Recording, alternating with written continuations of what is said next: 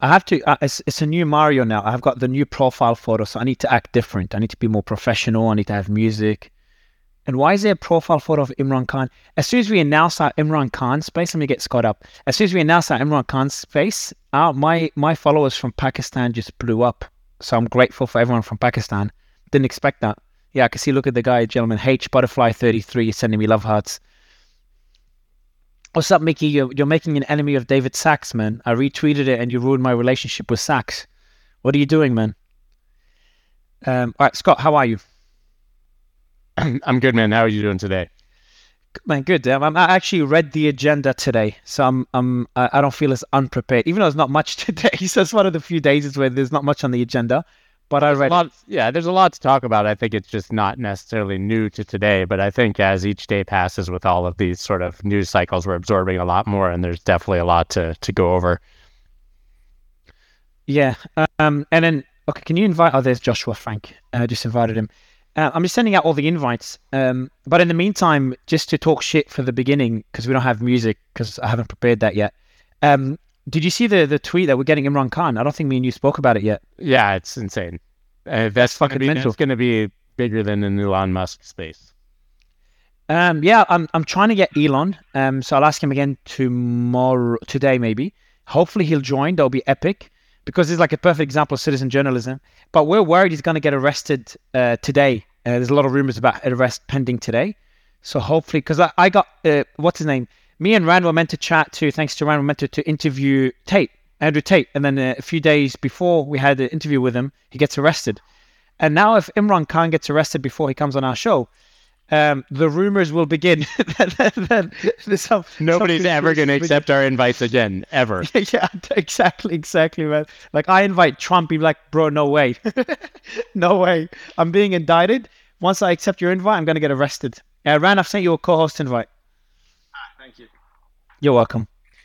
Um, all right, I think I've sent out all the calls invites, so we're we're good to go. We'll give it a bit of time for the audience to join. Mario, you think you're going to get every presidential candidate at some point? I mean, I don't know. Right? Biden, Biden won't. Yeah, yeah, yeah. RFK, yeah, we did RFK's uh, announcement of us running yeah. for president. Sorry, I should have um, asked if you were going to do any uh, living um, presidential candidates, not zombies.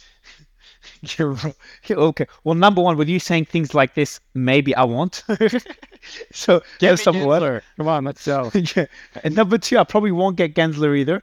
Um, but but um, yeah, we're trying. We're working on it. Like Ran. By the way, you guys have incredible, an incredible network. Like we thought we've got a pretty good network, and then when we we started working together, it's like we can literally reach anyone in the world because we've got such different networks. Um, like I don't know how the hell. Scott is.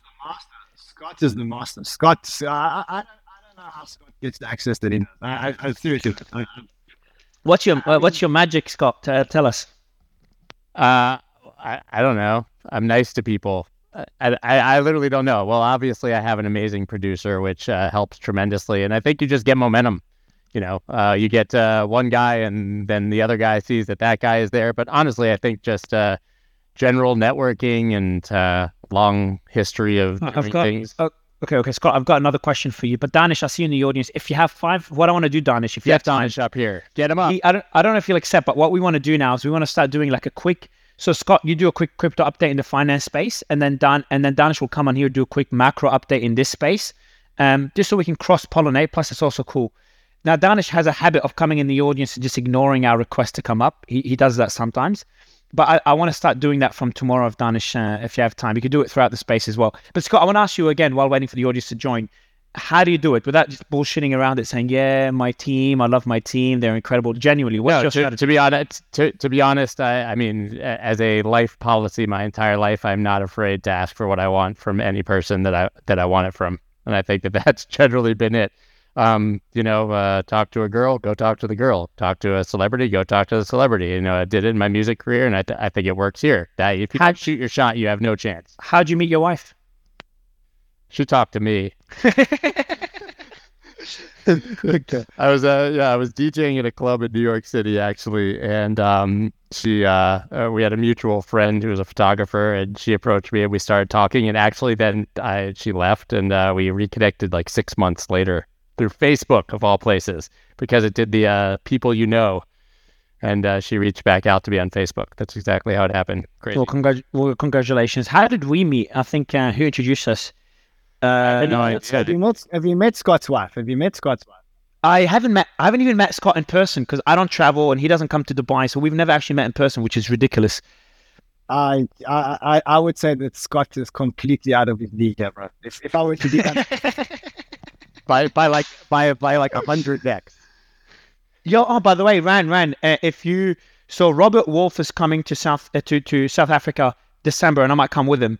If I come, you got to host. me. yeah, we, And I'm meeting we, your fam. yeah, we we are here, bro. We here. We're not going anywhere. But I'll be meeting Fred. I'll be meeting Fred before you. Just, uh, I love you, but I'll be meeting Fred first. I'm coming. It's that, that- you should come. It's it's the best. It really is the best place to be in December. And I I, I- I say this. I, I having traveled all around the world in December, is looking for the best holiday to places like uh, Florianopolis, Brazil, um, to Mexico, to you name it, Argentina, you name it. I, I went all over the world, and I found that the best place in December was actually Cape Town. It really was. Yeah, and really and uh, just uh, just Danish joined up. Um, I've brought up Umbrella I as well. I'll get you guys to meet him quickly. Fred is a Fred is a lot Go ahead, more bro. fun than Ryan anyway. Oh, Fred is the best. Fred never comes up. Fred is business Ran's business partner for everyone. I've been pushing him to come up. He's been rejecting, so I've just sent him an invite.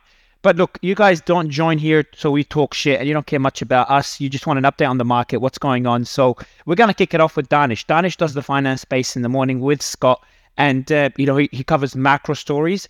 Danish, um, one of the best hosts I know. Give us an update. What you know, five five minute update or longer Well- if there is more updates. Really quickly, Well, how's it? I have to say that uh, the it seems like the crypto updates are not going to be finance updates since all the financial institutions own all of the crypto. So it's it's starting to become the same space. I have to say, Yikes! Yikes! Ha ha! Funny, not funny. Ha, ha. like y'all have been working for the past few years to make crypto retail, and then Gensler nukes all the crypto uh, crypto bros and gives it to the Wall Street bros. I have to say, I'm not saying that Wall Street is winning, but it's kind of working out a little right now. Uh, th- th- I, I just had to say that. I just had to say that. I'm not trying to start a rivalry. I'm just saying the truth. No, but when you say so, Danish, when you say crypto, Wall Street is winning, but doesn't that doesn't mean crypto's not winning as well? I think for crypto to win, it does need Wall Street's adoption, whether we like it or not. Uh, maybe, but like, I mean, you guys had your own exchanges, right? Like, I mean, we, we know about Binance and Coinbase and others. Now, I know Coinbase is powering one of the big uh, exchanges that's coming up from Wall Street, and maybe it might be a win-win. But but let's to try to try to behave now like uh, crypto. Uh, essentially, we're not picking winners and losers. That crypto is really meeting up to its promise. Crypto is just going to become another financial instrument for the fractional uh, fractional financial system. I- I'm pretty convinced of that's what's going to end up happening. You guys can disagree with it. Short term or hold on, short term or long term? 100% long term. It's essentially going to become a part of the existing financial system, and that's what's going to happen. I agree. I agree with Danish. I agree with him. I think that it's just going to be integrated. I think the the lines are going to become so blurred that it's just going to be. It's like the internet. You know, Wh- who cares what it's built on and who cares how it works. All financial instruments are going to be traded on some kind of blockchain. It's it's a fact. It's just whether it's going to happen in ten years or twenty years. And, and, and this concept of like decentralization and ownership and all of this other stuff that people were promising for the past few years, unfortunately, it's just going to get financialized and institutionalized and essentially will become a part of the existing fractional system. That's just what's going to end up happening. I Yeah, yeah. I disagree. I think that the bulk of it will be exactly what you guys said, but that will actually push plenty of people into DeFi and decentralized, just maybe less people in the United States. But I, I think that uh, you, you're under we're undervaluing or under discussing the amount of people who are unbanked and underbanked, which was the entire ethos of this in the first place, who will continue to use these products as they evolve, as their bank, as their you know transfers, as their payment method, as their wallet. That may not happen in the United States where we need it, but it's certainly going to happen with stable coins all over the world. So, listen, I think it's they're two very separate narratives.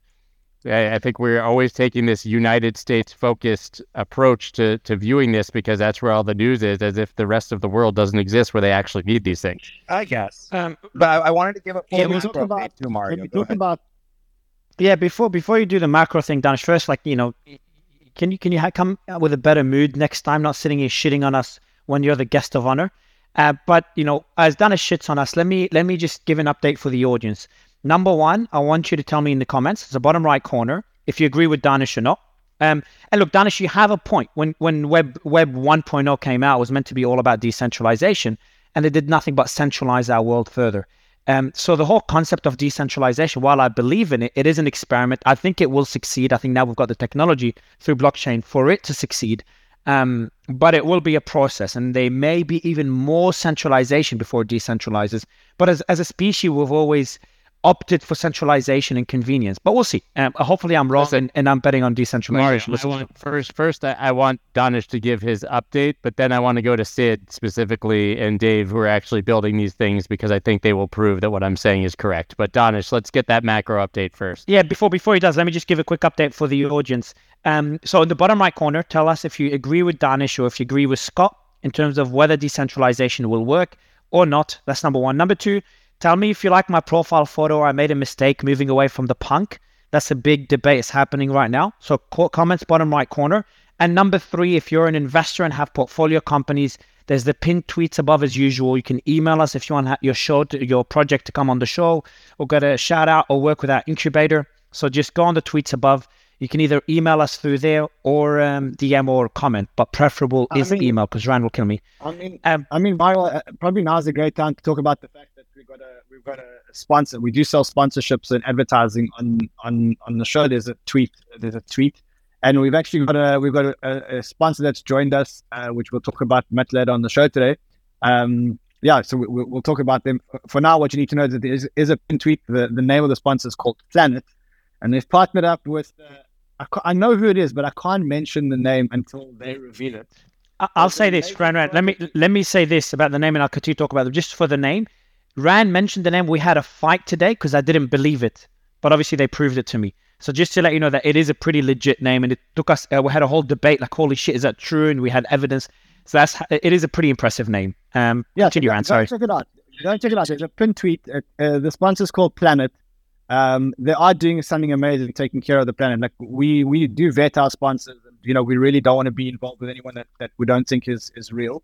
Um, and they are really doing something amazing for the planet. And they're doing it with someone who is known as the goat. As you can see, the, the, the, the meme that they've got is all about the goat. You can try and work it out.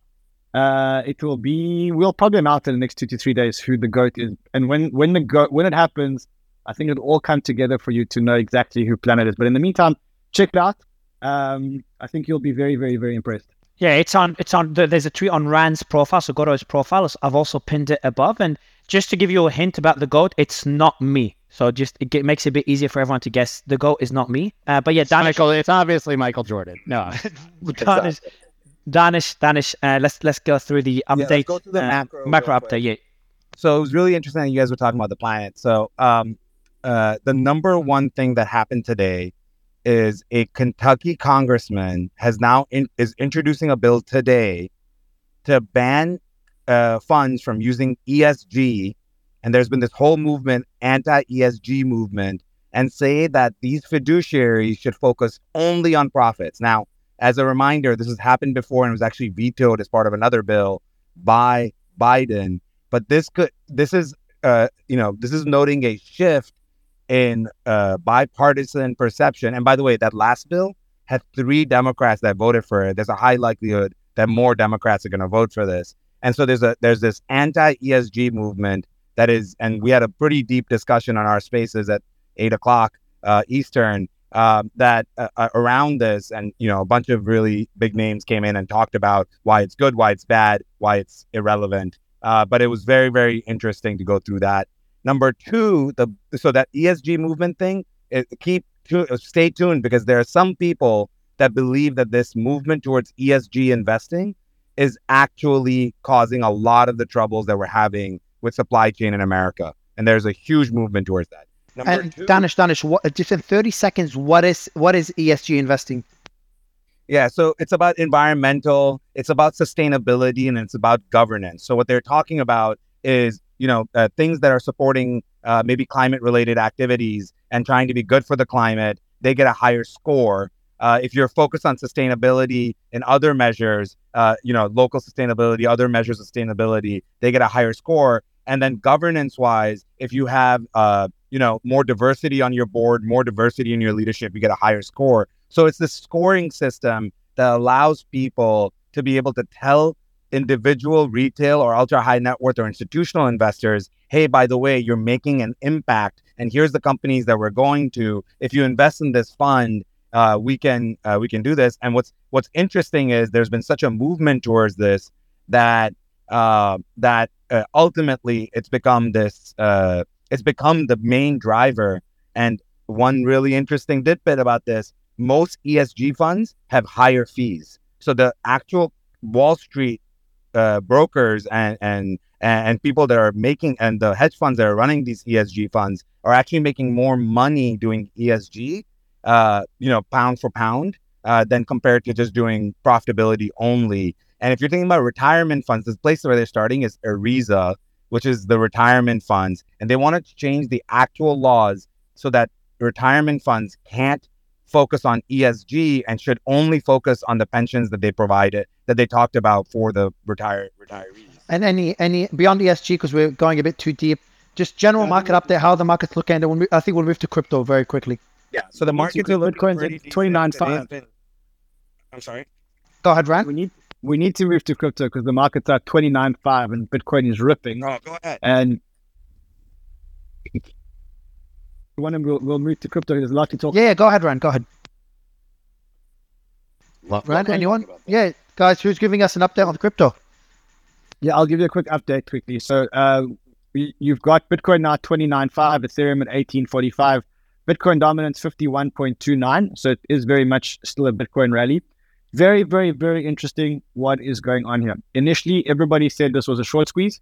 Um, then uh, Young Ju, who owns CryptoQuant and does a lot of on-chain research, said, actually, hold on, this is actually not a, a short squeeze at all. This is actually driven by spot buying. And it started, there was a heavy spot buying which started yesterday. Specifically, that spot buying happened on Coinbase and specifically uh, a lot of US centric spot buying. Now, why do I say that that's interesting? Is because if you think about where the war on crypto was declared, it was pretty much in the in the US. And if you think about where all these institutions are actually making the moves, it's also in in the US. And so it feels like now there's a whole lot of US related FOMO to get back into Bitcoin. I'm not saying crypto yet, although it is starting to go to to trickle down into the into the uh, the, the crypto market. And now that spot buying has actually started to cause a whole lot of shorts getting liquidated. Only only now, like uh, only in the last couple of hours, have the shorts started to actually get liquidated. Hey, Ryan, I want to add to that just really, really quickly. Oh, sorry, you can go ahead, Vinny. Uh, hey, uh, hey, Ryan. So before I jump in, do you want to just tell everyone what you and I disagreed with on your show last year about Bitcoin dominance? Yes, yes. Vinny's article. Vinny said that Bitcoin dominance will go through the roof, and uh, I said it, it won't, and but and Vinny was right again. About fifty percent, and Ryan's exact words were that'll never happen. But what, what, what was the reason he said it back then, Vinny? Vinny, what was the reason he said it back then? Is it exactly what happened with the SEC now? Well, no, that, that, that was that was partial. Like the, the, the belief after last year, after the whole collapse that happened in 2021, is that look, um, there's a lot of scams out there. There's a lot of coins that are pumping dumps. There's a lot of things which are just they got bad holdings and distribution levels. Like too many, you know, too many whales holding coins that can dump. And you know, when these things when when you see the carnage in the market, the, the, the safe haven is Bitcoin. I mean, we know this. People in crypto go to Bitcoin, and what's happening now is exactly that thesis playing out to a, a, a different degree. Holding securities uh, or deemed security by the SEC will make compliance teams cringe, right? So if you're if you're uh, an investment fund or, or bank or whatever, um, and not, not banks in the US don't really hold crypto, but if you wanted like a registered a registered investment sort of advisor or fund, you're gonna be thinking having a second thought about anything that they've called out on that list uh, recently uh, as securities, and you're gonna be dumping that stuff, and you're gonna be like, look, I still want crypto exposure. Um, you know, Bitcoin's basically market beta for crypto. Let's just take the market risk and not worry about, you know, outperforming it right now. And Bitcoin looks pretty cheap at these levels. And so, even personally, I've been buying more Bitcoin, you know, substantially more Bitcoin, um, and and you know, lightening my weight in alts because the the the risk is that these. So first of all, demand is drying up for alts. Um, there's n- no new alts coming on the market, which kind of helps a, a bit, I think, as people are consolidating their investments. But um, you know, people are selling out of all their altcoins, and especially the ones that haven't moved in a while, that you know, there's no signs of life, and you're going to see this decompression. It's like a, it's like a, a seesaw effect, right? Um, when Bitcoin tanks like it did, uh, 5,000, 20, you know, 20% nearly uh, from its high, people can be like, oh, this looks cheap. Let's go and sell some other alts, or, let's take cash on the sidelines and buy Bitcoin and ride it back up. Bitcoin is still uh, Vinny, bound. It's still range Vinny, um, question before you go into it, is this not what happens every single cycle where we think that? I mean, I, I remind you, me and you actually had this exact same discussion in, in the last cycle, and I remember that when everybody else moved, there was a the altcoin reckoning, so to speak, and that was the flush out of all the old narratives, all the EOSs, and all those other uh, Yeah. old narrative coins, and everybody went into Bitcoin, and ETH was I think trading at eighty bucks if, at the time, or seventy bucks or something like that, and then ETH emerged. ETH emerged. ETH emerged out of the cycle, and a whole lot of other ones actually emerged out of the cycle. So isn't this the same pattern, just repeating itself and just getting? And what was and what was the what was the dominance back then compared to now as well, Vinny? Uh, I can't remember. I think Bitcoin. dominance went up to seventy? Dominance Yeah, went up to 70, seventy. yeah, really high. Guy, you have to remember though that back then dominance didn't include stable coins because there wasn't 120 billion dollars worth of stable coins in the market. Correct. It also didn't include the fact that we print 700 meme coins a day. Yeah, but dominance right now is fifty five percent excluding meme coins. Uh, Sorry, excluding stable coins. Sorry. So, so l- I mean, let's put that, let's pull that, pull that aside for just a second. Um, m- m- people trying to buy into crypto are not buying anything which you know is being deemed as security. They are buying Bitcoin and they're probably buying Ethereum as well because the CFTC and C- SEC can fight it out whether it's a, a commodity or not. But I think it's Ethereum is reasonably safe. That's it. So you've got money flowing into those top two coins. Let's say Bitcoin's probably taking 75, 80% of the new money in. Ethereum's probably taking 20% at this point. And you've got the Bitcoin halving coming up, which has a psychological effect. The inflationary effect is minor this year. But yeah, it does take it does take selling pressure out of the market. So I, I think we're we're consolidating the 25 to 30k range for a while now. And I, we, we may not break 30, 31,000 in this sort of um, movement in the range. It might go back down to 25k. But with people sort of lining up, waiting for it to break. When it breaks over 31, it's going to go on another run to, to the next level of, of, of resistance. Not sure where that is, but I, the, the new money's not flowing into, at least in the US, money's just not flowing into alt Uh, and you can speak to the trading desks. Um, there's just no one really buying alts. I mean, you got the DGens trading it, but that's about it. Um, They can't, yeah. and they can't. And if you will- they're, they're they're being deemed securities here. But Rand, I, just really quick, I want to go back to your original point, not only about the fact that this is being spot driven, but something that uh, is also worth discussing. Discussing, obviously, GBTC because of the discount and because it still is the asset that's available to people who want to put this in their brokerage account went up 17 18% to, uh, while bitcoin went up 5 or 6% MicroStrategy, Riot, Marathon, everything Bitcoin adjacent that people can get their hands on in the United States, especially institutions who can't buy spot Bitcoin yet or have a limit on it, has been absolutely pumping out of control the last 36 hours. So this isn't even just if you want more evidence that this is spot driven and not short liquidations, everything Bitcoin adjacent is getting absolutely massively bought up. Yeah, I mean, I did my whole show today. A, a large part of my show today was actually on this GBTC discount because we were, we've been telling our community to buy it since the GBTC discount was at forty eight percent. And what we said is, at some point, this discount has to close when when we get close to an ETF approval, which means that anyone who did that would have made the thirteen percent close of the discount plus whatever the upside of Bitcoin is, which was always the thesis. And today, our thesis is actually starting to get vindicated. Um, now, the question is, would I be buying it now? Um, no. And I'll tell you why. I just think that these narratives change week after week after week. So this week's narrative is this BlackRock ETF, and that's why the ETF related, Bitcoin ETF related uh, shares in this case are moving up. But I think that next week it'll be a different narrative, and then the GBTC discount will drop back again. So I think, to be honest, I think a lot of people have missed this trade. My feeling is, you know, maybe a little bit more upside, but the risk return now is, is not a great risk return. There's still a long road between where GBTC is today and it becoming an ETF. Dave, you're giving a thumbs down. Love to hear it. What do you Yeah, I mean, I, I well, I agree with the last sentence. that Mario said. I do think it's a long road for GBTC to become an ETF. That that's probably true. Uh, most likely, it will it will require um, some arranged marriage, as we discussed uh, last week. But I think that what I want to go back to what you were saying earlier, Scott, because I think it describes the rally pretty well. And look, we do our Monday shows, and you've been hearing me say this for months now. The fact is, there's two use cases in the world of crypto. There is, and, and this is why you could be a Bitcoin maxi when it comes to money, but understand that there's technological innovation uh, when it comes to DeFi, and there could very well be future use cases there. But the money use case is extremely important. What do people, what captures the imagination of the average trader, the average, not trader, the average investor, the Uber driver who every single Uber driver who hears me say something about CoinRoutes starts talking to me about Bitcoin. I mean, it's it's literally 100% of the time.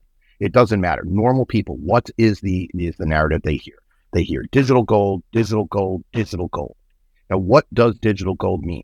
Digital gold means that Bitcoin takes over for the monetary part of gold. And we could debate what the monetary part of gold is. I, I generally look at it as about 75% of gold's market cap, and I'm happy to explain why if anyone cares. But at any event, we know that gold demonetized silver because silver really isn't monetary anymore. And that digital gold narrative would imply a Bitcoin price of 20 times the price that it's at today. 20 times. So Bitcoin is really still trading like an option on that that that that adoption. I've said that before on this show, but I want to be clear what that means. What does it mean? It has nothing to do with decentralization. It has nothing to do with banking the unbanked from the US investor's perspective. But Scott is 100% right. There's two narratives. So at the same time, we have people using it for other reasons and understanding for currency hedges, etc. We have US investors. And the BlackRock announcement means something. What does it mean? Right now, the average person, and and and I talked about this on your show on Monday, Scott. My brother, the financial advisor, told me point blank, he can't do anything with Bitcoin, despite him having read it, follows you, Scott, and and and understands. Uh, he can't put customers into it because he has no no no method to do so. There's a wall of money out there that it's not a wall going to come crashing into Bitcoin, but literally that is excluded from investing in Bitcoin. They can invest in gold through GLD, IAU, etc. There's nothing to invest in Bitcoin that is that gives them that that ability. A actual ETF would do that. And just to, to we're, we're talking about, you know, the 60-40 portfolio at replacing gold or augmenting gold, one, two percent, maybe as much as five percent in people who are really aggressive. But that's a double digit trillions of dollars. And so uh, the fact is, is we've been talking about the macro with Bitcoin for a while. Vinny used the words accumulation phase. I've been saying the same thing, which is pretty much every sell, every you know sell off is met by patient buyers who are averaging down. Now, what happens when the script flips and there aren't uh, panic sellers for those patient buyers to buy from? Well, they average up, and they don't chase FOMO, but they average up. Now, what happens when there's more buyers because now all of a sudden there's more people can enter the market? What happens? That is the bull case for Bitcoin. Period. it, it is. It has nothing to do with financialization. I don't understand why anybody in the Bitcoin community would hate that. Where the bear case is, is do people start making you know structured derivatives and shorting into it? And I mean, who knows? I mean, I've heard people speculate that J.P. Morgan wants to short Bitcoin. I frankly doubt it uh, for lots of reasons. I think maybe when it hits 250,000, they'll be shorting the crap out of it to make a quick trade because they may be able to crash it down to 100,000. But at these levels, I don't think anybody large is interested in shorting Bitcoin. So I, I don't think that's as big of a deal. There is an issue of financialization, but that's kind of the point here. Really quick, Dave. Uh, sorry, sorry to don't interrupt you really quick. We do have a bit of breaking news here. The U.S. House Committee to vote on crypto stablecoin legislation in July just came out that that is actually going to happen and we are going to see a vote on that. So I think that that's actually pretty huge considering we've been waiting. Now, I'll believe it when I see it, but considering we've been waiting for an actual vote on any of these, uh, I believe there's over 20 bills that have been proposed with relation to stablecoins and crypto.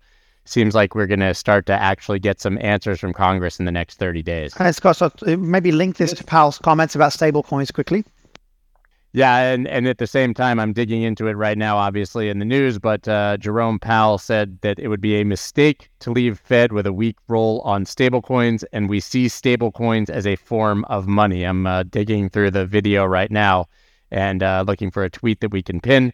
But yeah, I mean, this is it's pretty crazy that uh, that uh, Powell, in his comments on the Congress floor tomorrow, he'll be on the Senate floor, is talking about stable coins effectively in the last few minutes, and that we're actually going to start to see a vote on these legislations surrounding them. And, and You know, if someone could go ahead, Ron. uh, uh, probably worth mentioning around this bill that I think that I think the the current bill um, doesn't allow algorithmic stablecoins or non non fully backed stablecoins in the US, and I think that's it, it. It has negative implications on things like DAI. I think it will also have negative implications on things like USDT, because I think the stablecoins that would be allowed in the US need to be regulated in the US. I remember there was something like that. I don't know if there's anybody who can maybe shed some more insight on what what the implications will be. Has anyone looked into it? Anyone on on the if no one's on stage looked into, I'll try to get a speaker that could comment on that. And that and then kind of links to the next question. I see Capcos, you're sending a lot of emojis. If you could DM us if you want to comment on this particular question, DM us and tell us what qualifications you have. We'll bring you up if you don't mind instead of all these emojis. But Ran, are you holding? Do you hold any USDT? Yeah, um, I hold I hold uh, approximately fifty percent of my USD reserves in USDT, and the other another fifty percent in USDC. Um, yeah, I mean, it, I, I was in I was all in USDC, and then what happened with the USDC happened, and then I went all into USDT, and then the other day there was the, the USDT retake, and I was like, fuck this, I'm going, like, screw this, I'm going into both, I'm going into 50-50, and that's just the way it's going to be.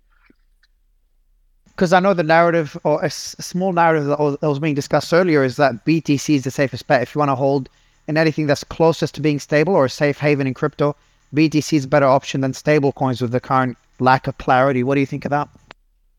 I mean, look, the majority of my money that is allocated to crypto is currently allocated into the market, and the majority of that is obviously allocated into uh, into Bitcoin. But um, with that said, you know, we do keep some dry powder that we can invest in the case that there is a market dip. Now, if there's a market dip and Bitcoin goes, I don't know, for whatever reason, if Binance, you know, if there's DOJ charges against Binance or whatever else, if that happens, you want to have some USD reserves. Now, if you do want to have some USD reserves, you don't want to ex- you don't want those exposed to crypto so that you can use them to buy the dip, so to speak. Well, then where do you keep them? And I, I don't know. I think for me, the safer strategy is just a, a basket of USDC and USDT. Vinny, I'd love to hear what your view is. There. I have a question for you, Ran. Where do you think the tens of billions of dollars worth of USDT's holdings are being held? Where do I think that they're being held? They, they actually gave a breakdown, and it's in in in, in uh, mainly in in T-bills, basically short dated T-bills mainly. Okay. Um. Obviously, they have to have some cash as well. Some- Yeah, they, they- I mean, they, they, they gave a breakdown the other day. I think we, I don't have the, the tweet in front of me. I think it was actually yesterday when there was there was a, they gave that um they they, they gave a, a breakdown of exactly where their reserves are. My, my biggest concern with USDT is that the US government has taken basically an angle on going to war with crypto, right? And I, I don't think it's far fetched to believe that they're going to hunt down and find whoever the custodians of these uh, bonds, uh, these treasuries, and cash are, whether it's banks or whatever, and try to seize it. And they've tried to do this in the past already. So USDT, the token, represents the the sum total of all the the cash and cash Agreed. equivalent these guys are holding in various institutions and places. And if the U.S. government is able to track down where it is and and freeze or seize these assets, the value of USDT plummets. And so, yeah, it hasn't happened yet, but we also haven't been in this sort of regulatory environment where they're getting very, very aggressive. So I wouldn't personally touch USDT right now. So where would you put your money? Would you put your money into USDC? Yeah, I think USDC is the safest option at this point. Yeah, look, I mean, we were in USDC, and the reason why we, we exited a little bit of our USDC holdings was because we felt that USDC was too exposed to the United States. And the problem is, you know, with the US regulatory attack, you just don't know what their next move is. Yeah, but the U.S. government can't. They, they, they cannot really freeze all the USDC assets um, and take it away. Like they, they, they you know, they, They could sooner do that than they could do a USDT because the, the assets But are they- regulated. they could- and they could- they could have done it- they could have done it. They could have done it a long time ago. They could have done it when Silicon Valley Bank went under. They could have done it. They did. By the way, that would that would massively screw Coinbase. Yes, but but they, they and, and they wouldn't want to, but they haven't done it. So that tells you the fact that they haven't done it means that they they, they like from a just a pure regulatory perspective, uh, constitutional right perspective, they can't really do that. Okay, but USDT is unlicensed. It's out the country. It's uh, they can argue it's aiding and abetting terrorism. They can use the the you know the, the Patriot Act to go after them, whatever.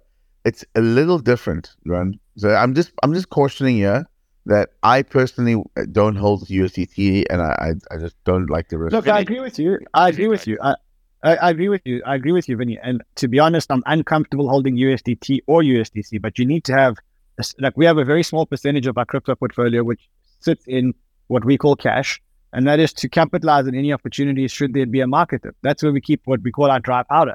I mean, I don't see any other option of where to keep it. I'm not going to keep it in DAI. I'm not going to keep it in, because if, if USDC goes down, DAI is going down with it. Um, where else do you keep it? USDC USDC. I really think USDC is safe. Here's my question. So obviously, we just broke that news that we're going to get a vote on stablecoins in the next month or so. But uh, and there's a consensus I'm seeing a lot of places. Berenberg, a major fund, said today this was broken in CoinDesk. Stablecoins DeFi likely to be SEC's next target in U.S. crypto crackdown. So if that's the case, if the SEC is going to come after stablecoins, but we also have Congress looking to legislate around them and somewhat at least protect some of them, does that mean that stablecoins become the next sort of major battleground here between regulators and legislators uh, for this market? Yeah, and in my in, in my opinion, the only stablecoin that will stand up to scrutiny right now uh, at scale is is USDC. USDT is not going to stand up to scrutiny at all. hold on, hold on, hold on, hold on. Let's just let's just agree. Yeah, let, us just agree on one thing here. All of these USDT, USD backed stablecoins are all securities. Uh, we had this discussion on this space before. It's very simple. They're not backed by USD. They're not backed by USD equivalents. They're all backed by a basket of T-bills, bonds, uh, uh, and debt. But, but no, but that No, but there's no uh, expectation of a gain. That's not Exactly. true. You're, You're you're not wrong. with the You're No, exactly right. No, you're both wrong. You're both wrong. You're both wrong. No. You, and I'll tell you. I'll, I'll tell you. I'll tell you why you're both wrong. We, we had this discussion on the spaces last time. There's two reasons why you're both wrong. The first thing is if USDC depegs and I buy it at 91 cents in the expectation that it's going back that it's going to be 100, then No, that's so false, dude. That has nothing to do with the actual asset. That has to do with traders trading it on an exchange. Yeah, it's like it's, it's like in my Yes. Nike sneakers, In my Nike sneakers I paid a thousand bucks for drops down to eight hundred, is it a security now? Jumping in, yeah, that, that that wouldn't make like the investment in a common enterprise type aspect of how we test stuff. Like it's and it's you know sort of pure secondary market trading. It doesn't seem like it would stand up there. Yeah, but remember, folks, uh, the Howey test is the only part of the definition of a security. You know, all of these uh, concerns about, you know, is there an expectation of profit? Is there a group and everything? That's only a small subset of the overall definition of a security in the United States. The overall definition of a security is very broad. It includes all kinds of things, including debt, including stocks, equity, uh, bonds, CDs, uh, and investment contracts. And then this thing called investment contract is defined. And then that was further clarified by this court decision called Howey, which which sets up these prongs and everything. Most people focus on it and say, oh, if it meets Howey or doesn't meet Howey, that makes it a security or doesn't. But the but the definition is actually more broad than that, and it includes all kinds of instruments. If you, you can look up the definition, it's extremely uh, long and broad, and courts have held up that it should be interpreted broadly. I'd, I'd also add we had uh, five lawyers over at our office yesterday, and and one of the things that was mentioned is that the Howey test historically has only been used for primary issuance of assets. It hasn't been used for secondary trading, right? So the idea that something started as a security and then became a non-security, right? And so if, if the argument is that okay, if it depegs, I don't think that holds up to to how I mean historically at least how Howey's been used. And we've seen I- it argued actually in the LBRY case that it's potentially, I mean, John Deaton, literally like American hero fighting for the little guy, making basically them say that the secondary sale there is probably not a security. They're fighting for the same exact thing in Ripple. I don't, and I don't think, to Josh, to your point, people understand the implications. I was talking to James Murphy, MetaLawMan, and he said if these secondary sales are deemed securities, that's basically the that would be deemed retroactive as well. And think about all of the funds and uh, and VCs and everyone in the United States who has bought and sold these things, which would effectively be retroactively legal if all of the secondary sales were deemed securities. So it's very unlikely they would be. Yeah, but so Ran, just on your point regarding uh, stables being securities, you've made the assumption that there's a, a, a you know, people would want to make a return if it depegs. Has have you spoken to other attorneys that share that same view?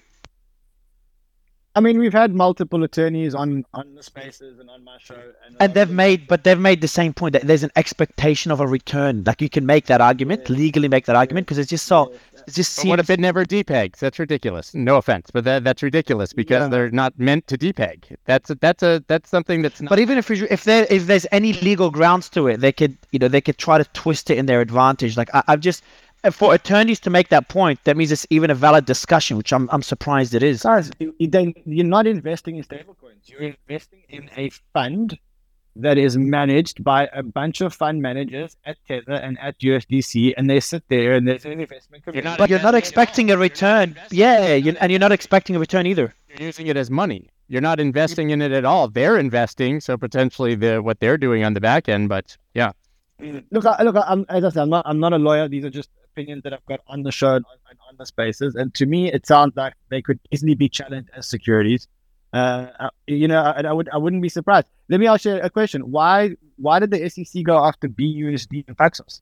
To attack Binance, and then why did why did they not go after no, no, but, USDT, but which is on, but on what grounds? But on hold on, on what grounds? On what grounds did they attack them? We don't know the grounds. We just know that it was enough to scare Paxos and Binance. But by the way, Brian, Brian, Brian, USDC was on its knees, literally, with the whole uh, Silicon Valley Bank debacle at 80 cents.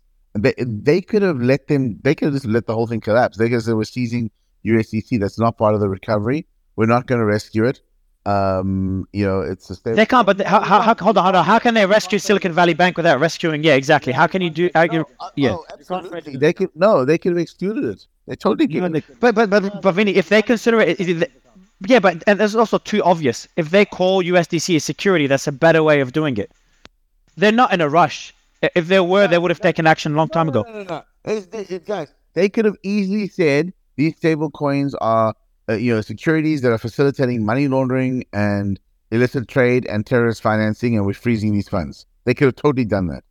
No, but that that would then it wouldn't have been in context of the bank going down. They would have done it differently, and they can still do that today. And by the way, um, I had a discussion with a mutual friend of ours, but I'm not going to mention his name in case he doesn't want this discussion to be to be on uh, to be public.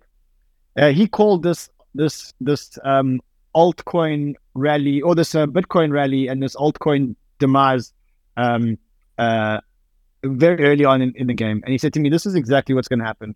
The SEC is going to come after all of these securities, and at the time I thought, oh come on, man, you just you know you're just becoming a Bitcoin man, including sta- including stables. So he said he, they will start off with these security with these securities in inverted commas, and then they will go to stablecoins. And I said, well, how the hell are they going to ban stablecoins? And he says, look, they got many many tools in their arsenal. Uh, there are many many tools in the arsenal, including including if a an instrument is linked to the US dollar, and that instrument is used for illicit activity or for funding terrorism or for whatever else, it gives the US a a, a right to go after that instrument or that or that that that person or whatever else. And that's just one way that they could end the stablecoins. But that's not as a but right, that's not as a security though. That's that's a whole different argument now. Yeah, that's a different thing. That's what I've been saying.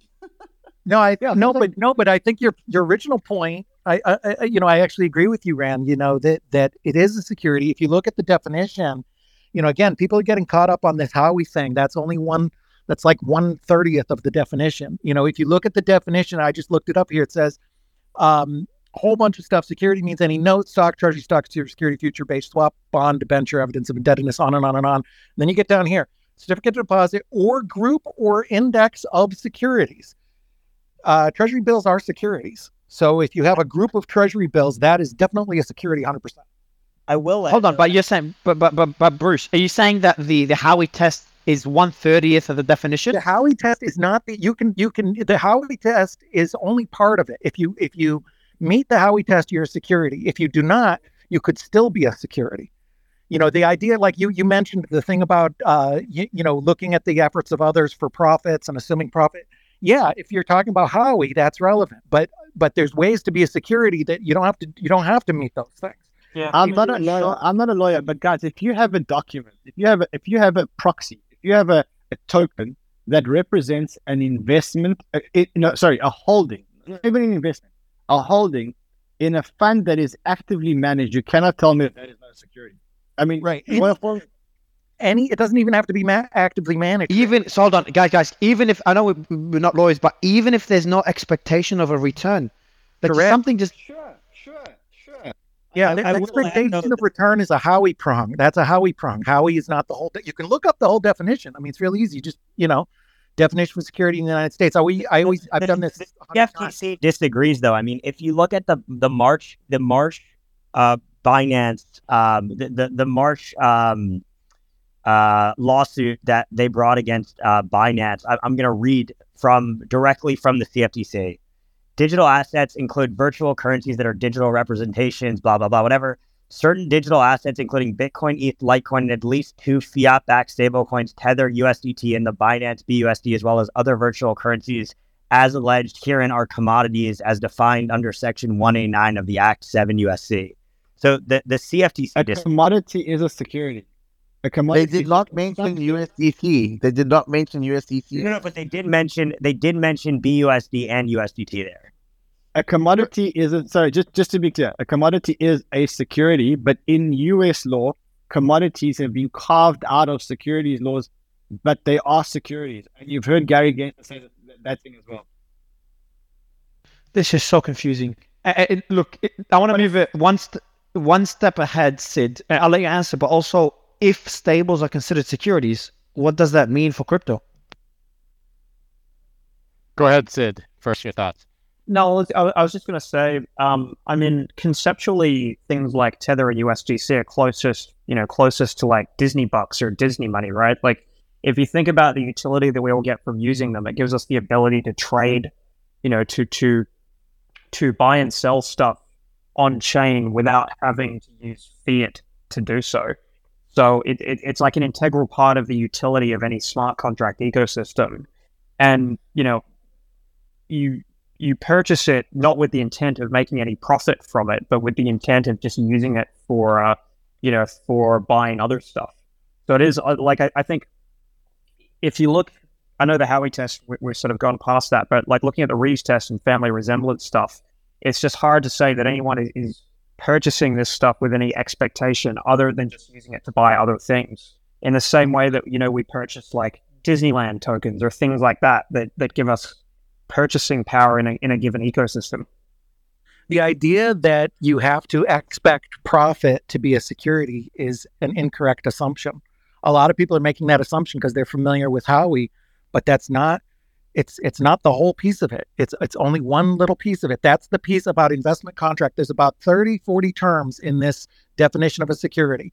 A note, a stock, treasury stock, security future based swap, bond, debenture. Bruce, Bruce, can you give us can you give us examples of securities that are not that, that people don't expect a return from that exist Well, today? exactly what Ran is saying money market funds um you, you know it, eh, anything that's not an investment contract if something's not an investment co- eh, so if you go in front of a judge and the SEC says something's a security the judge is going to look at this definition and say what is the definition of the security does it meet the definition and if it's something um I mean, you could have equity, for example, where you're not, ex- well, that's a bad example. Equity where you weren't expecting profit, or some other thing where you're not expecting profit. There's things that are that are designed to maintain level. There's things where you're actually designed to lose money because they're they're a hedge versus something else. You know, you, you you're shorting something. You know, there's all kinds of different things that are securities.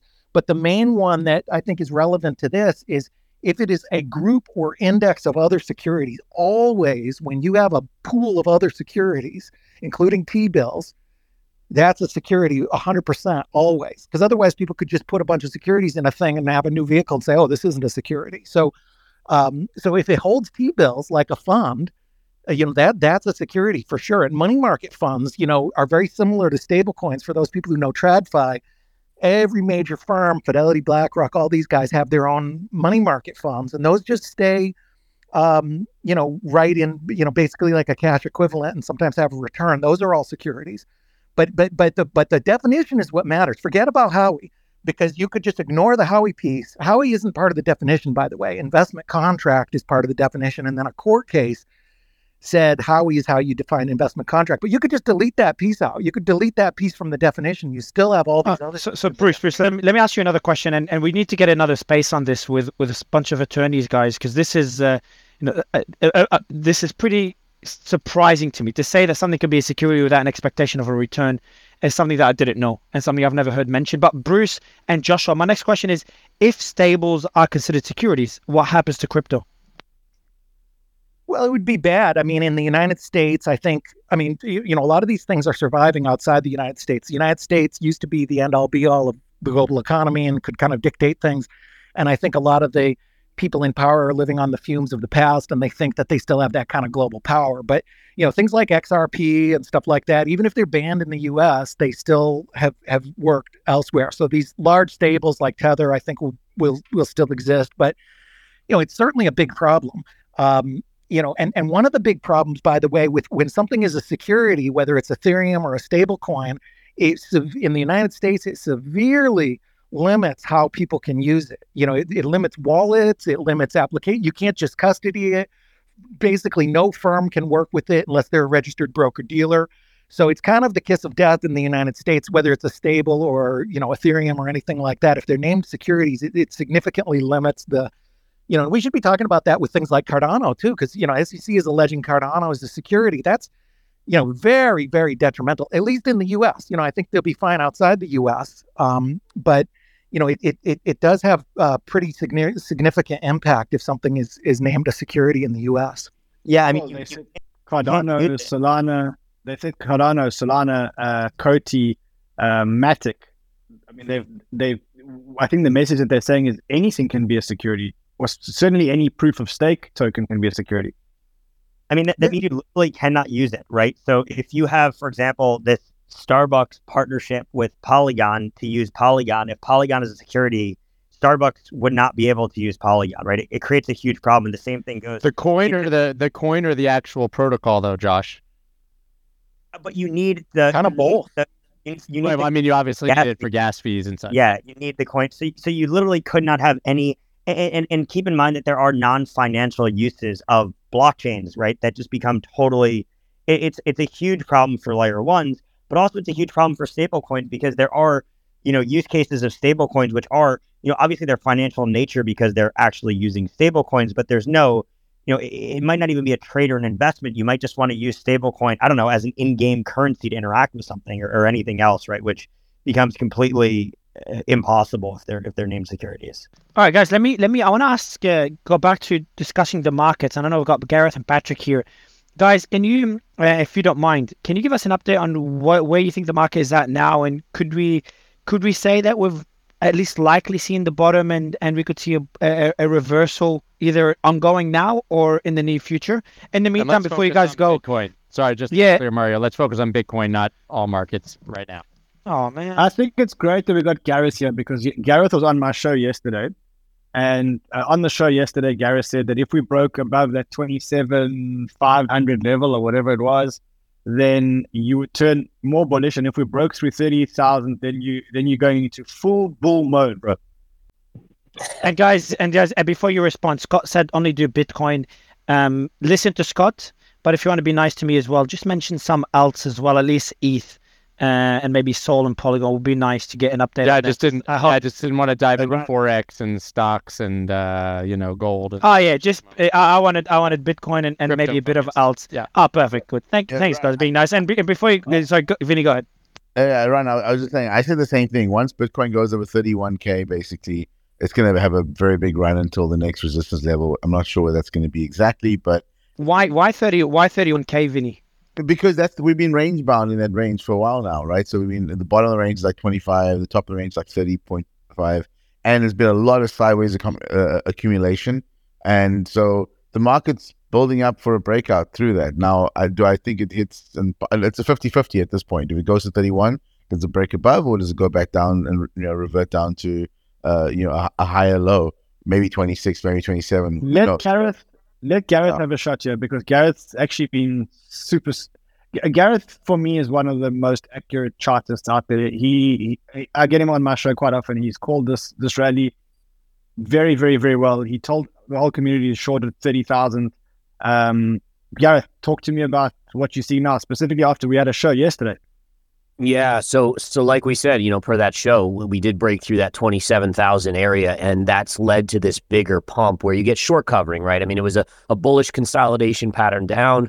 Uh, we broke out above 27,000 and then the 31 30 to 31 is a huge level. So so I'm bullish up to that level and then I'm I'm a skeptic, right? So so the way technical analysis works is that until proven, um, you you remain a skeptic. It supports whether supports or resistance levels. So the reason why 30 to 31,000 is so so key for Bitcoin is it was basically the mid cycle 2021 lows. So if you remember in early 2021, we ran to 65,000. We then dipped and we kept on hammering on 30,000 over and over again. And then we ran all the way to 69,000. So psychologically, we're now at the underbelly of what, what was formerly support. It's now resistance. So so that's the level that I'm watching for. Now, if we do break through 30,000, 31,000 and we hold above it, then then I got to say that yeah, I mean I think at this point the lows are in for the cycle at 15.7. A lot of people would argue that they're already in. I just remain a skeptic because again, I've seen rallies in bull markets like and I pointed this out I think yesterday on your show Ran is that in 1929 to 1930 the markets fell 50% and then we rallied back 50% before dropping 80%, right? So so we've had these type of big rallies and you just have to let the markets kind of prove themselves before you jump on board. The only other thing that I would mention, and I know I was supposed to 100% keep it to Bitcoin, um, I will mention alts. Um, I did take profits on a Solana trade. It ran into that 17 dollar level, so I was long Solana. I'm still long Cardano as well as Matic, looking for a little bit more upside. But why, those Gareth? are very Why, Gareth? Why? Especially with the recent news, I'm surprised to hear that. Yeah, so so I bought them last week on the dip. There were some technical levels, and and just keep in mind for everyone listening, I'm a shorter term trader. So all I'm looking for is a little bit of a float up, and then I'm grabbing my gains off. For instance, on Solana, I bank 10% with with members, right? So so I'm not looking for mega moves. I'm not I'm not getting married to these things where I'm holding for a long period of time. It's much more of a shorter time frame trade based on oversold into technical support, and then also if Bitcoin is going up, the idea is that Bitcoin can lift all boats a little bit or, or rising tide lifts boats. So so those were just a couple little tidbits there. So again, keep in mind already out of Solana, already booked that, and then in the money on on Cardano and Matic, but looking for a little bit more here as we approach that thirty thousand level on Bitcoin. Uh, Gareth, look at I just tweeted an ETH chart. Uh, Mario, I don't know if you can just go to my profile. It's the last tweet on my profile. Um, yeah, I'll pin it. And it looks like it looks to me like ETH just broke out of a, a channel that it's been in for a long time. I think we spoke about that channel yesterday on the show. And I think, ooh, yeah, I, I, I, mean, is I, am I'm, I'm very keen to hear from you if it, if if that, that that that channel has been broken out of. Let me take a look here at ETH here. Um, bear with me. By the way, while while waiting, um, I don't trade. Uh, Ran, I don't know how you have the guts to trade. Scott, are you a trader? Before we give no, the mic back trade. to Gareth. Yeah, I mean that's all I Oh, did shit. for a good decade, but now I don't as much because I have uh, no time because I'm talking to you idiots all day. We've saved you losing a lot of money, so you're welcome. Thank you, Ran, Mario. Thank you. You don't hold on. Which which tweet do you want me to pin, Ran? Hold on, I see, I see, I see. It didn't, it didn't actually tweet. I'm going to I'm going to tweet it now quickly, but it, it shows it shows the channel. I'll quickly tweet it for you guys now, and then you can pin it. Uh, In the meantime, while Ran is p- pinning this and Gareth is researching something, just a good reminder for the audience to check the pinned tweets. Um, you have to scroll through them. The last one, the latest one, is the sponsor, which is Planet, which I know we'll talk about at the end again. Um, so they're a sponsor of the show. You should definitely check them out. They've got a pretty exciting announcement coming up. And the other two are for any project that wants to come on the show as a sponsor, or I'm trying to convince. Uh, we're going to do Shark Tank pitches as well if you want to join those pitches that we do um, or you want to work with our incubator. So email us in the pinned tweets above. In the meantime, Gareth, um, Ran is tweeting his uh, little tweeted- prediction. He's I've tweeted it now. Let me just while while Ran's tweeting that, just let me point out one more thing. Is that one thing that I'm finding intriguing today is that today we are seeing a big sell off in Nvidia, in Tesla, in some of these big cap tech, and we're seeing it's almost like there's a rotation of capital, and, and it does make me wonder if there was money that was hiding in you know things other than crypto and going mm-hmm. into these tech stocks which have made all time highs ridiculously, and now you're seeing maybe some money flow back towards the crypto markets as people gain confidence in crypto again, specifically Bitcoin and ETH. Uh, So, so Gareth, just check the pin tweet as well from Ran if we're seeing an ETH breakout. Um, would like to get your thoughts. It's tweeted by Ran, so definitely take it with a grain Yep. of salt. Just a heads up. Yeah. So so Ran your your technical analysis is definitely getting much much better yes. So so you are above that trend line so the key on that when i'm looking at that is to say okay where does it close today right? So intraday these levels can get pierced all day long. It's where does it close at the end of the day? If it closes above for me, I never chase this stuff, right? If you look at this, Ethereum's already up from seventeen hundred dollars to eighteen fifty right now. You know, as a technical trader, I'll never jump on board. But what I do do is I make a mental note and I say, okay, let me watch to see does it make a bull flag and stay above this levels? If it does, bull flag signal consolidation or re-energizing the move, and then the next leg I'll look to buy in. So, so you have a potential breakout here, but again, let's see where it closes today. But didn't you tell me? Didn't you tell me that um, you always buy the breakout or the retest, or was that Sheldon? One of one of you told me that you you wait for the breakout, don't buy in the channel. If you get a breakout, you buy the breakout. Yeah, I, I, I don't buy the breakouts. I I, I purpo- purposely have lost way too much money thinking it's a breakout and then getting Same. fooled. So so I, I instead I instead look for I say okay it's broken out and it's confirmed. Now I watch for the pattern to form afterwards, which essentially think about this like you run a marathon, that's your breakout. You run that long of a marathon. You can't get up and just run another marathon right afterwards. You need to refuel your body, you need to rest your body. So I, when I look at charts, I look for that sideways chop, which is the refueling process before the next leg up. And I'll buy that refueling So, process. so Ga- Gareth, before we go to Patrick to get his thoughts on everything on the markets, uh, everything you're saying excludes any black swan events. And in the horizon, there's so many black swan events. It's really difficult to use technical analysis. Yes. Yeah, it, no, it's it's very hard when you get these type of crazy moves, especially in crypto. Crypto is such an emotional asset, right? You know, the less institutional involvement, the more emotion because it's more retail investors. So so people in crypto have to be ready for that, right? I mean, you have to allocate the proper amounts in a portfolio, knowing the No, volatility but going to what- be. so what I mean, more. Ga- Ga- so what I mean by this, Gareth, is this the announcement, the SEC crackdown, the the the what was the thing, the Senate hearing? Uh, Scott, is that what you were referring to? Um, we saw the comments by the by the Feds, by Powell. Um, we've also got you know a lot of things happening in the background. We saw the ETF applications. Just so much shit is going on. It's very difficult to use tech. So it's like technical analysis plays a small role in what the markets are doing. Is that a fair I don't know, Mario. I will tell you though, Mario, it was all in the chart. You know, and uh, th- th- this time, like it, it went right down to twenty five thousand area, which pretty much everybody was watching, and that's the got pushed there by the bad news, and right at the perfect timing, the good news started to come in, and that was the most predictable level for a But the- So you could make the argument. I- I- Listen, I- I, I, I, I love technical analysis, but uh, I have to fight back here. So I used to look at people like Scott and think to myself, I'm going to be bl- honest, Scott. Like I, I used to think to myself, what a loser. These guys. Yeah, I, what s- a I still think that. I agree. I still think that about myself. It's fine. Hold on, no, no, no. They, they draw lines on charts, and and they really think that the charts are going to come back to their line. And you show, you take three chartists, you show them the same chart, you'll get six different opinions about about about where the price is going to go. And I'll always say this to you. They'll always say to you, if it goes up, then X, and if it goes down, then Y.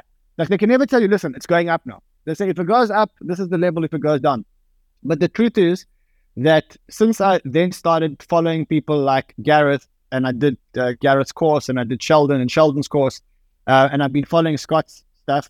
Um, man, you can't argue that there is something. There is something in this in this uh, um, uh, technical analysis. There is something. S- s- Can I can I can I make a counter argument? So studies have shown that trading in general. I don't know about technical analysis. So, but there there's a lot of studies that show that trading just in general doesn't work unless you have a whole team, you have algorithmic trading, or you have behind the scenes information, unless it's an inefficient market. And crypto today, is it still, at least Bitcoin, is it still an inefficient market as it was before? Because altcoins are, and there's a good argument to be made there. But Bitcoin is becoming, especially with institutions coming in, is becoming harder and harder. And Gareth, I say this with all respect, because obviously you're making a lot more money than me. I don't even trade, but it's just becoming harder and harder for technical analysis to work, and that will only become harder as institutions come in more and more. Yes, so so I would just counter that and say that I've actually found it to be more of an irrational market. Even the stock market's gotten more irrational because you've had more of these individuals ever since 2020 with COVID. People have just retail has just flooded in. And that's actually been dangerous for traders too because it creates these kind of super spikes. We saw GameStop, AMC, we saw the crypto, you know, altcoins in 2021 and Bitcoin. And so you have to be actually very, very careful because things do get irrational very, very quickly on a trading basis. So so I would just counter that, you know, my bread and butter is stocks and commodities, and I use technical analysis every day. And it, and weirdly enough, it works. And I'll say this last little bit here. The reason why technical analysis to me works on all asset classes that have volume is because you're not trading the asset. What you're doing is you're analyzing human psychology. Remember, every market is made up of millions of people, and emotion doesn't change. 5,000 years ago, people were still fearful and greedy, just like they are today. And that's really what you're trading when you're trading charts. Yeah, I kind of misspoke before going to Patrick. I misspoke. The more efficient markets become, the the the more likely technical analysis is going to work because then you've got enough data, you've got enough traders where where, where herd mentality works. So if anything, uh, maybe technical analysis didn't work before because crypto was too inefficient.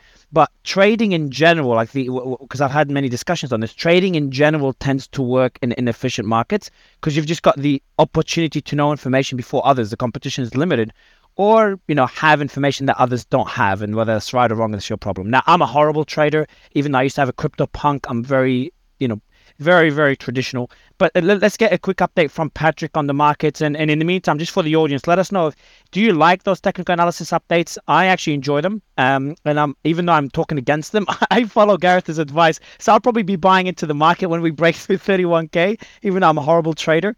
Um, but patrick uh, would love to get your thoughts on the markets.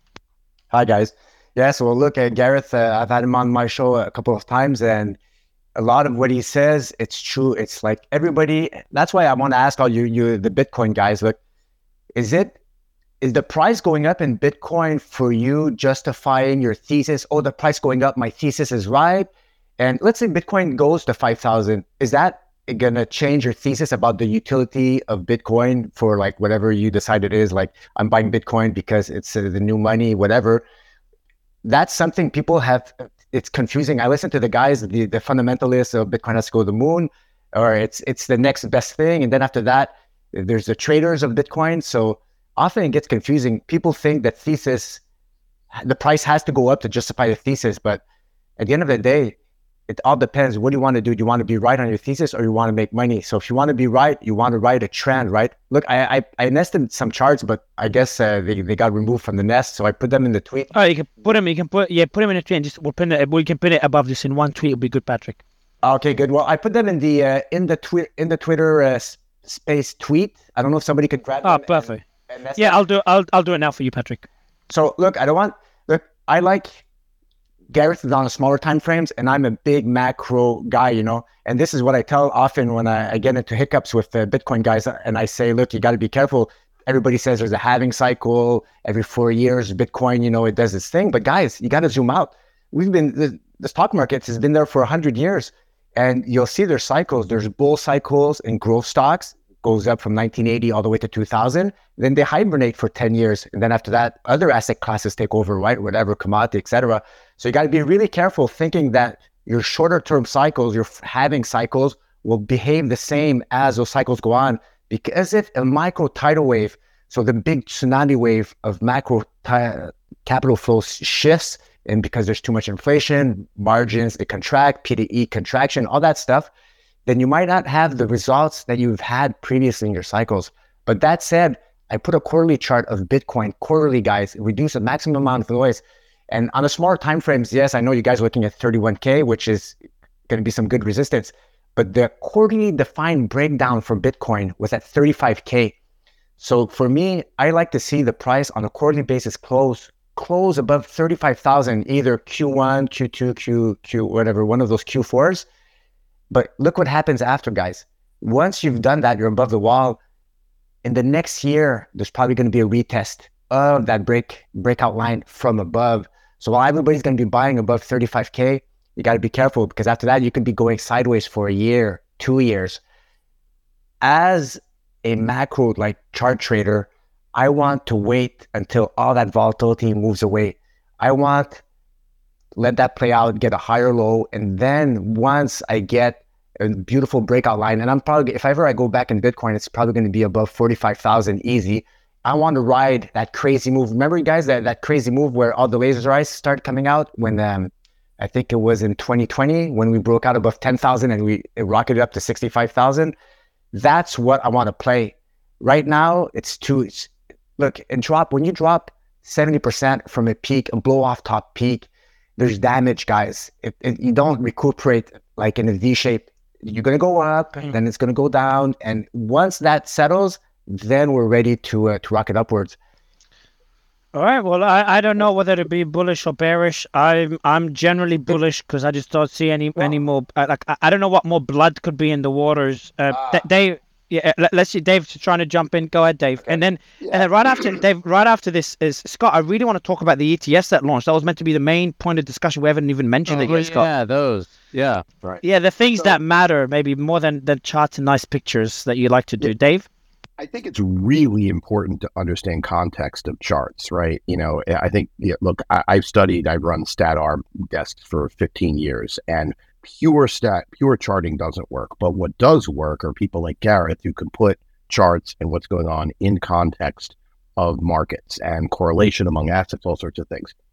Last year's price action was the result of forced selling. People who had, uh, many people who had bought with conviction and put their place, put their Bitcoin on the wrong platforms, and those and Bitcoin as collateral had to get sold. And I, and I use that word "had to" because that matters.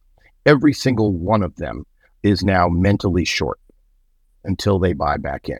And it is really important to understand that context. So, you know, there's there's huge air pockets in the chart up to the all-time highs. Yes, of course, technical traders are going to trade around it. But remember something really, really important here the amount of Bitcoin on exchange has been coming down. The amount of percentage of long-term holders has been going up basically for a year now. Pretty close, you know, pretty much after or that. So that that context needs to be considered. All right, Dave. Dave, I'll just I'll just summarize before I go to Vinny. I'll just summarize what he said. Technical analysis does not work, but I like Gareth a lot to say that. So you're welcome, Dave. No, no, said it for... I'm, I'm, joking, I'm, joking. I'm joking. I'm joking. It's a tool like any other tool. I agree. I agree sorry, I'll let you finish off and then before go to Vinny. Sorry, Dave. No, no, I think I was finished. I think the bottom line is is that you need to consider the context of where people sold. I mean, resistance works because people, you know, of what happened, but forced sellers is, is are different than non-forced sellers. When you had to sell Bitcoin because it was the only thing that created a lot of the price. I think I think the, the, way I'd say it, and then Vinny, I've got a question for you just about EDX before we go to the ETFs. Scott wants to talk about the ETFs. I want to talk about EDX, so I'll talk about EDX. but the, thing I want to say is that there, there is a lot more important factors to determine whether you should enter the market or not. Regulatory action that we're seeing now, um, scams, the list goes on. Um, but then the the question that I have it, it, sorry, the point I have is that a, technical analysis comes in for timing after you make a decision based on other factors. Is that a fair statement? Yeah, Scott? it's a risk. It's a risk management tool, right? And so that's why I always laugh when people argue about their strategies or uh, if they, you know, draw supply and demand, Ichimoku cloud, descending lines. It doesn't really matter. It's your way of managing risk. You can read tea leaves and uh, you know piss on a unicorn if that gives you your interest as long as it gives you a definable area to set a stop loss and to take profit and to size your position, that's what it's used for. Scott, did you just say? Tool. Did you just say uh, uh, uh, something tea leaves and piss on a unicorn? Draw on tea, leaves, tea leaves. Yeah, I mean, you can use whatever strategy you want. I don't know what you guys do over there. Piss, piss that's on unicorns, man. That's a, it's, it's, it's a state. That's a comparison you've made. But Scott, why? So, so we were talking me and you in the background, and I'd like to get your thoughts on it. We're talking in the background on EDX and you said like this has been covered already. I think we should focus on the new ETFs. But I, I made the same that I just don't think it's given enough attention. I think it's really, really big news that is underrated by the markets. But do you agree or disagree with that statement? I definitely agree with that statement. Um, It's just that it's been news that's been percolating, I think, since last September and been talked about last November. It was something that was covered, and, and it's just the fact that it's effectively starting to launch now. But I think it's huge because it's obviously Fidelity, Schwab, and Citadel Securities. And this is really the first time you're hearing Citadel. We've heard Fidelity, obviously, they've been mining since 2014 or 15. Schwab, we've heard the name Citadel is, is massive. When you put Citadel and BlackRock together in the same week of news, it's uh, pretty astounding that you're talking about the Bitcoin space. What I find really interesting about the EDX markets is that A, they're having four assets available, which is Bitcoin, Ethereum, Litecoin, Bitcoin Cash. I always laugh that Litecoin and Bitcoin Cash slide in because they said that. You said that. yeah. effectively not deemed securities, so they just go ahead and throw them in there as if anybody cares about Bitcoin Cash. Um, but uh, and the fact that it's going to be non-custodial, I think that's the most interesting part. Is that uh, they're basically saying that it's a matching engine peer to peer, from what I can read into, and they're not going to custody any coins and are not working with a third party custodian to do it. So I don't know if anybody's looked deeper. You, you've man, uh, but Scott, you've also mentioned Fidelity. We, you can kind of use that to pivot to the rumors about Fidelity acquiring Grayscale. Is that uh, is, am I right in saying that's a rumor that's been circulating? It, it is a rumor that's been circulating. We had, I think his name's Andrew, uh, on the other day, and he was the one who tweeted about it. And we can't really get much. Okay, I can just tell you that I've spoken to four people at Fidelity, and I wouldn't wouldn't expect otherwise, but they've all been very dismissive and sort of pissed off that that rumor is going around, to be quite honest. But that could mean it's because it's But that'd be exactly exactly exactly. That's being pissed off is a good thing. Right. So I, I, I don't know necessarily how to read that. But uh, listen, the bottom line is Fidelity has been the most bullish institution in the crypto space, period. If we're talking about large institutions, like I said, they've been mining since the early years. They understand this space. They've uh, been involved in almost any way, shape, or form, they allow their clients to buy and sell the assets. So that wouldn't be a surprise. But quietly, while we've been talking about what Fidelity is going to do, we saw Wisdom Tree file for an ETF, Invesco again, Bitwise refile. I mean, everyone's getting in line here, obviously, now that they see BlackRock. The question is, do they know something that's up, or is it just, oh shit, BlackRock's here? We got to get in line for when these start to get approved. And that that is a tougher question. By the way, Bitcoin just hit thirty thousand dollars, at least temporarily. Holy shit! Did it just hit thirty thousand dollars? I don't even look at the markets. I thought we're still back at like hitting twenty. We just hit twenty nine k or something. Maybe yeah. give us hold on, how much has it how much has it risen in the last uh, uh, last twenty four hours? And what are the alts looking like? Yeah, let me let me let me take a quick look, honestly, because uh, I just happened to see it flash by on our uh, on our. What does that? Oh yeah, yeah, Gar- Gareth. What does that mean? Where's Gareth and and uh, Patrick just dropped off? But Gareth, what does that mean? That uh, Bitcoin hit it 30k. Are you you more and more bullish? Is that a big thing? You just mentioned 30 to 31k. Well, we just broke through 30k. Is that we barely just broke? So I know it's too early, but is that you know should we be celebrating? Should people in the comments be going yay and putting these emojis of uh, of that stupid rocket going to the moon? Gareth, don't don't leave me now. Gareth, is our rocket going to the moon, Gareth? Gareth, our, our bags are gonna pump. Should I enter the market, Gareth? Did Gareth just say buy all of the altcoins? What did he say? Yeah, I think so. I think he said he said he said buy all the meme coins if Bitcoin go across 30k. If you want to correct that, Gareth, you got to be quick and unmute. That's how I bait Scott. That's usually works. He's, but I Scott, you said something about Pepe. I'm not sure. Go ahead. No, don't mention. No, no, no. Scott is joking. We all don't hold Pepe. Trust me, man. You don't want to mention a meme name, or that you'll you'll get a lot of hate if it pumps. So we don't. None of us own Pepe, and Gareth did not mention Pepe. You're welcome, Scott. I'm covering your ass again. Uh, but Scott, you. give us a quick give us a quick market update. How much? Did, uh, what, what's the market response the last 24 hours? And then if Gareth doesn't jump in, we'll try to get Ran to give us his thoughts if that's massive news if we broke through 30k. But go ahead, Scott. I'm seeing Bitcoin now 29,876, uh, but I'm just checking quickly about up about 12% in the last 24 hours, which is Holy pretty shit. major. And Ethereum now uh, lagging pretty hard, 1848 up 7.35% in the same amount of time. So obviously, uh, altcoins underperforming Bitcoin, which I think is largely expected. And what about the rest of the alts? What about what about the rest of the alts? Axie, all the ones that were deemed a security by the SEC. Do you want to give us a update? I mean, I, I, I gotta, I can't at this exact moment. If you give me uh, one minute, I'll be able to pull that up. I just wasn't, I wasn't ready for it, man. Yeah, um, let me pull up Coin Market. It, it is what it is. Let me let me get um uh, let me get uh, uh, sorry Ryan. If Gareth is not here, are you there? Look at all the technical guys suddenly freaking out. Suddenly they can't. Yeah, unmute, suddenly it's glitching for them. Yeah, well, Hey, you're the other. no, I'm, I'm here. Uh, I'm here. What was the question? uh, uh, we- we'll just. By the way, you told everyone to buy Pepe while you were gone. Good job. No, no, you did. No, you did not. Everyone, you did not. Scott, stop it, man. Stop, bro. But Gareth, uh, uh, uh, uh, the recent. So did Bitcoin just break 30k, or is that not true, Scott? It tapped it, depending on the exchange you look. All right. So, uh, so, Same so thing if it, happened at 29 before it broke through. so Gareth, if we actually break 30k, I know you mentioned 30 to 31k. What do you need to to start becoming more and more bullish? Like, does it need to break it and stay there for a certain period of time? How important is 30k, not 31k? And how long do you need to see it above 30k?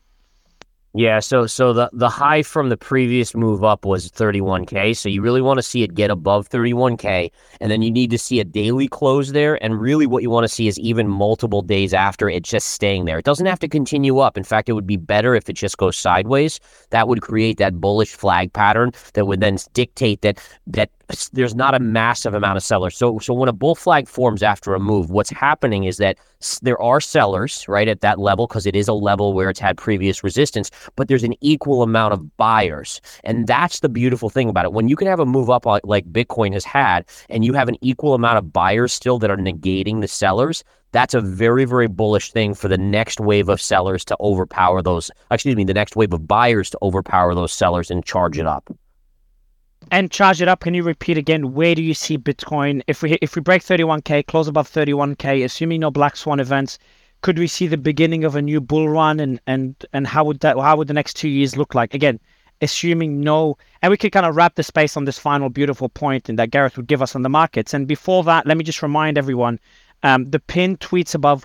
We do have our sponsor. We're now starting to get accept sponsors. So the first sponsor is a project that's going to have a pretty big announcement coming in. The project's called Planet. Uh, I'll pin it above again. You should definitely check them out. Um, and uh, and they have the goat. We're calling it the goat. Um, because Ran is not allowing us, I'll be announcing who's going to be their spot, their their their um, uh, not advisor, but the face of the project. Um, so they teamed up with a global superstar. So you definitely check out Planet. Um, that's number one.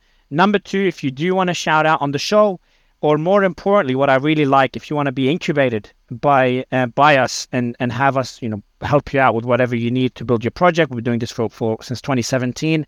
Hit us up as well. The pinned tweets are above with the emails, or you could just DM any of the hosts that you see. And lastly, we'll see you again tomorrow uh, after Gareth gives us a final quick update.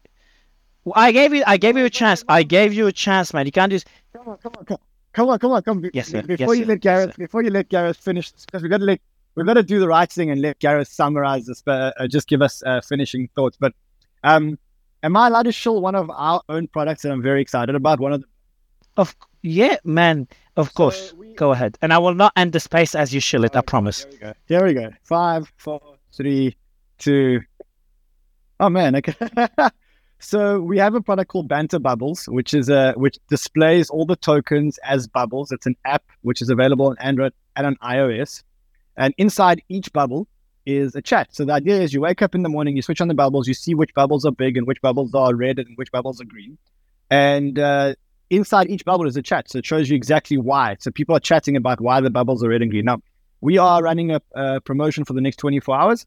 Anybody that uh, uh, downloads the apps and is caught speaking in the bubbles uh, can, can stand a chance to win $1,000 and $2,000 if you have been speaking in the bubbles. I just sent you a tweet. If you could pin it, it's also it's also a tweet that's pinned. I've already I've already pinned it. It's pinned on your profile. I've already pinned it just now. It's cool ago. to get this community talking in the banter bubbles as well. We, we really believe that that's the, the best way to drive the community. So thank you, and I think now we should hand over to Gareth to um to to uh, give us some closing thoughts, right, Mario? Should I, Ran? How close are you to Gareth? You know what I mean. How close are you to Gareth? Be honest. Gareth is he's part of his. Uh, he- he's, Are you he's sure? he's Are you sure? Yeah. familia, La, la familia, la familia. All right. Well, based on your feedback just now, I will give Gareth the final word. Scott, do you mind if I give Gareth the final word? Just want to see if you know what I mean. Can Gareth give us final feedback? All right, cool. Scott, give me an okay. So, Gareth, uh, Scott and Ran approved this. Please, final words on the markets. Everyone's waiting for it. All yours. All right. All right. Final words. Watch 31,000 on Bitcoin. Let's go.